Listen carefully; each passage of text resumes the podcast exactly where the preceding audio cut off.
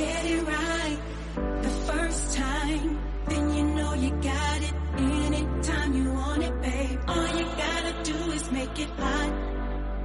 And then you know you got my body locked.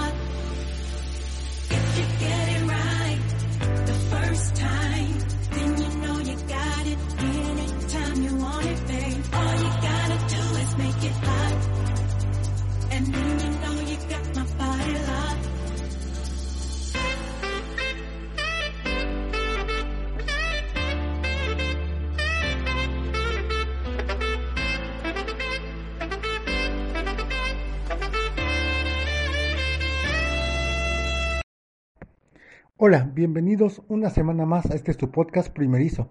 Y bueno, este es el último podcast del año 2020 y pues han pasado 364 días con sus noches desde que comenzó este año tan convulso, este año que nos ha cambiado la vida. Primero, pues porque ya saben, fui papá y segunda por la pandemia, que eso nos cayó a todos y nadie se ha salvado, ¿no?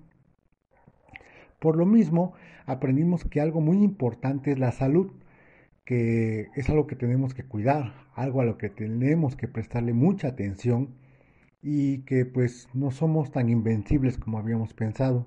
Por lo mismo, como padres primerizos, tenemos que identificar pues las necesidades de nuestro bebé. Tenemos que encontrarle un buen doctor, un buen pediatra que nos dé la confianza, que nos dé la claridad que necesitamos y que nos ayude a cuidar la salud de nuestro hijo. Así que, pues yo tengo algunos puntos que comentarles, dado que encontramos ya el pediatra definitivo para nuestra hija, y les quiero dar mi experiencia, mi opinión y contar mi anécdota, cómo llegamos ¿no? a decidir a qué pediatra elegir. Y pues con el último programa de este año 2020, comenzamos.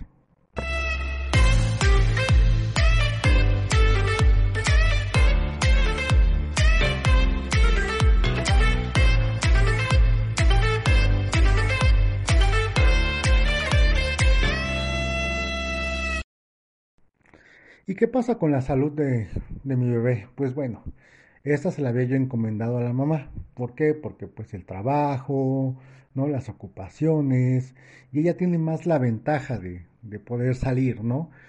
Así que pues le tocó a ella eh, buscar al pediatra.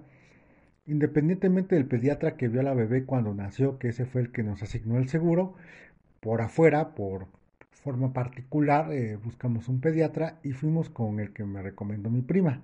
¿Por qué? Porque con ella, este, que es doctora, eh, llevaba a su hijo, ¿no? Al pediatra. Así que mi esposa fue, llevó a la niña, incluso creo que en dos ocasiones visitó a esa pediatra, pero realmente mmm, como que no se quedó muy convencida, ¿no? De, pues no del, del profesionalismo de la doctora, pero sí de la forma en la que quizás eh, le quería transmitir las cosas a mi esposa. Por consiguiente me dijo que buscáramos otra opinión.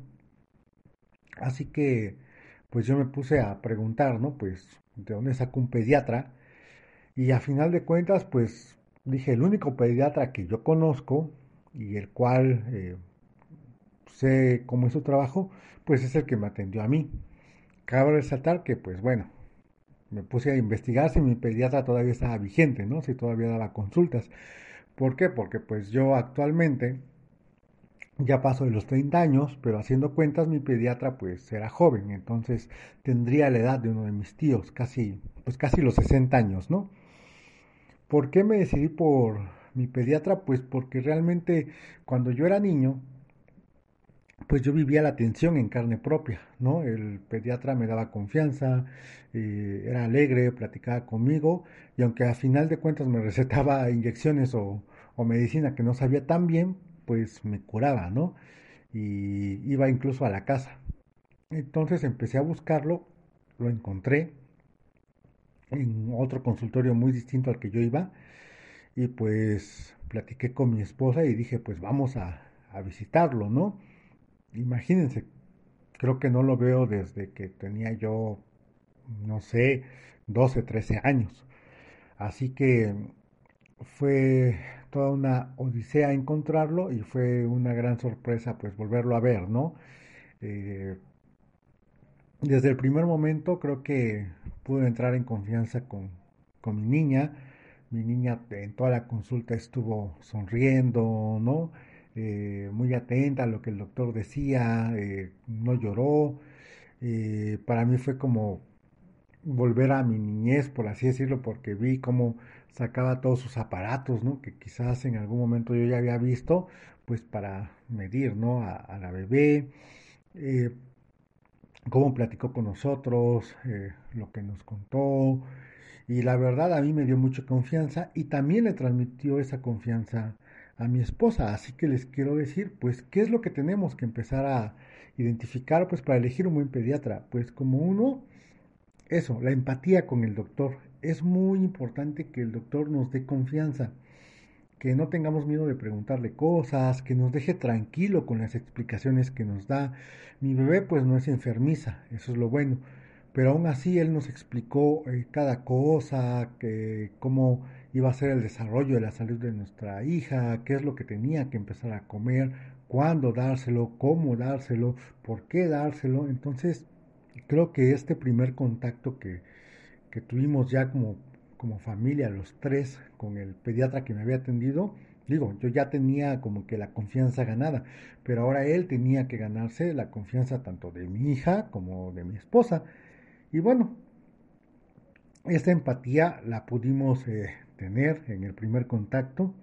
Segundo, es muy importante que identifiquemos el ambiente en el que está el consultorio, el feeling, por así llamarlo, ¿no? Porque si tú llegas a un consultorio, creo que más de pediatría, lo primero que vas a encontrar en muchos son niños que lloran. ¿no? Gente que a veces está esperando, incluso hasta de mal humor, porque se ve que llevan tiempo esperando. Y pues digo, esos, no tengo nada en contra de esos doctores, pero si yo llego a ver a, a un dentista, por así decirlo, y estoy en la sala de espera y el que está adentro está gritando, pues a mí me va a dar miedo entrar, ¿no? Entonces yo creo que pasa lo mismo con los niños. Entonces, para mí eso es muy importante, pues cuando llegamos no había nadie, éramos los únicos, así que no podíamos medir eso. Digo, el lugar se veía limpio, se veía agradable, estaba fresco, tenía todas las medidas sanitarias por el COVID, pero pues no había más niños. Así que pues se respiraba un ambiente de tranquilidad. Algo más, hay muchos doctores que yo recuerdo que cuando incluso yo iba a consulta o cuando mis sobrinos iban a consulta, había doctores que desde que llegaba el niño les daban un dulce como para que estuvieran tranquilos. Esto para mí es como una forma de soborno y también como que no, no me agrada mucho. Yo creo que el doctor desde que hace el primer contacto con el bebé debe de también empezar a ganarse la confianza. Y esto fue algo que este doctor pudo hacer con mi hija, ya que mi hija en toda la consulta estuvo alegre y estuvo sonriendo. Tres, hay que tener una entrevista con el doctor. Hay que recordar que durante el crecimiento de nuestro hijo, pues vamos a pasar mucho tiempo con el pediatra. Y mucho tiempo me refiero a que por lo menos va a ser una vez al mes. Y si nuestro hijo sale enfermizo, pues vamos a estar a lo mejor pues a cada rato, ¿no? Así que es importante que tengamos una entrevista por teléfono con el doctor, pues para decirle qué pienso, qué necesito, qué es lo que espero de tu trabajo porque pues el doctor no nos va a hacer ningún favor. Nosotros vamos a contratar sus servicios y a final de cuentas le vamos a pagar para que nos ayude a velar por la correcta salud de nuestro hijo, así que es muy importante que lo entrevistemos, pues como entrevistan a cualquier persona en cualquier trabajo, saber en dónde ha trabajado, con quién ha trabajado, a, qué se ha dedicado, si ha estado a cargo a lo mejor, no sé, de algún puesto, qué sé yo, ¿no? Su currículum. Cuatro, que sea una persona accesible. Hay muchos doctores que por su fama, que porque ya los son muy recomendados, a veces eh, no tienen tiempo, ¿no? Para estarte atendiendo, pues ahora sí que a la hora que tú los necesites, va a ser bajo agenda y en ciertas fechas, pero desgraciadamente las enfermedades no avisan. Entonces, el doctor debe tener uno tiempo y segunda, el costo de la consulta. ¿Por qué? Porque si es un doctor que a lo mejor es muy bueno, muy reconocido, pero por lo mismo sus honorarios son muy altos y desgraciadamente no tenemos el dinero pues para poder cubrir esos honorarios, pues cada vez que llevemos al niño a la consulta, pues va a ser, ¿no? Este, pues un suplicio, ¿no? Estar pensando en, ay, ya le toca la consulta, tengo que ahorrar o pedir prestado, o ya lo llevé una vez y se me enfermó a las dos semanas de otra cosa, entonces va a ser todo un rollo, entonces tiene que ser un doctor que sea accesible, que nos genere confianza, que nos genere empatía, que tenga un buen feeling con los niños, pero también que sus honorarios se adapten a nuestro presupuesto. Otro punto más sería la cercanía. ¿Qué tan cercano está el consultorio de nuestra casa? ¿Por qué? Porque como les digo, vamos a tener muchos imprevistos, ojalá que no, pero van a haber muchos imprevistos y si tenemos que llevar al niño a una consulta express o rápida, pues el consultorio tiene que estar de alguna forma cerca o, en su defecto, que el doctor pueda hacer visitas a domicilio, ¿no? En mi caso, este doctor, pues me acuerdo que me enfermaba yo, él llegaba a mi casa, ¿no? Este, y ahí me atendía directamente en mi habitación. Y por último, eh, tener siempre otra opción más. Eh, como les digo, este fue el tercer pediatra que nosotros eh, visitamos.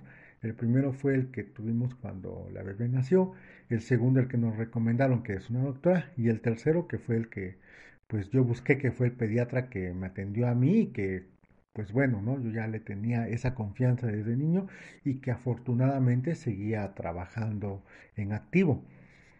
Puede ser que a lo mejor más adelante el doctor pues por la propiedad decide retirarse y tendré que buscar a otro pediatra. Pero siempre hay que tener una opción más, ¿no? En caso de que mi pediatra no esté, que se vaya a una conferencia, esté de vacaciones, tenga la agenda muy apretada, un doctor más, pues para que pueda solventar esas emergencias. Entonces hay que empezar a identificar qué pediatras están cerca de la casa o cerca de la escuela del niño o cerca de nuestro trabajo para que en caso de que se tenga un imprevisto en cualquiera de esos lugares podamos acudir de forma rápida y oportuna y atender la salud de nuestro bebé pues a tiempo.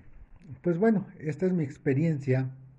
Eso es lo que, lo que yo les quería comentar a ustedes eh, de cómo podemos hacer para elegir a un pediatra al más adecuado desde mi punto de vista y bueno, les recuerdo las vías de contacto, nos van a encontrar en Facebook como Primerizo MX. Muchas gracias por este año, échenle ganas, vamos a salir adelante de esto de la pandemia y ojalá el 2021 sea un año de mucho ah, de mucha oportunidad para todos, ¿no? En nuestros proyectos, en nuestro trabajo, en lo que queramos emprender y sobre todo de mucha alegría y felicidad con nuestros bebés. Les mando un abrazo y bueno, los dejo con esta canción clásica que ponen este, pues todos los años, ¿no? Cuando se hace el cambio en, en todos lados, en las oficinas, en los convivios, en la televisión. Es una canción de Ana Torroja, yo creo que ya identificaron cuál es. Les mando un abrazo y nos escuchamos en el de 2021. Recuerden que este podcast va a seguir saliendo en iBox y en Spotify. Así que feliz año 2021 y bye bye.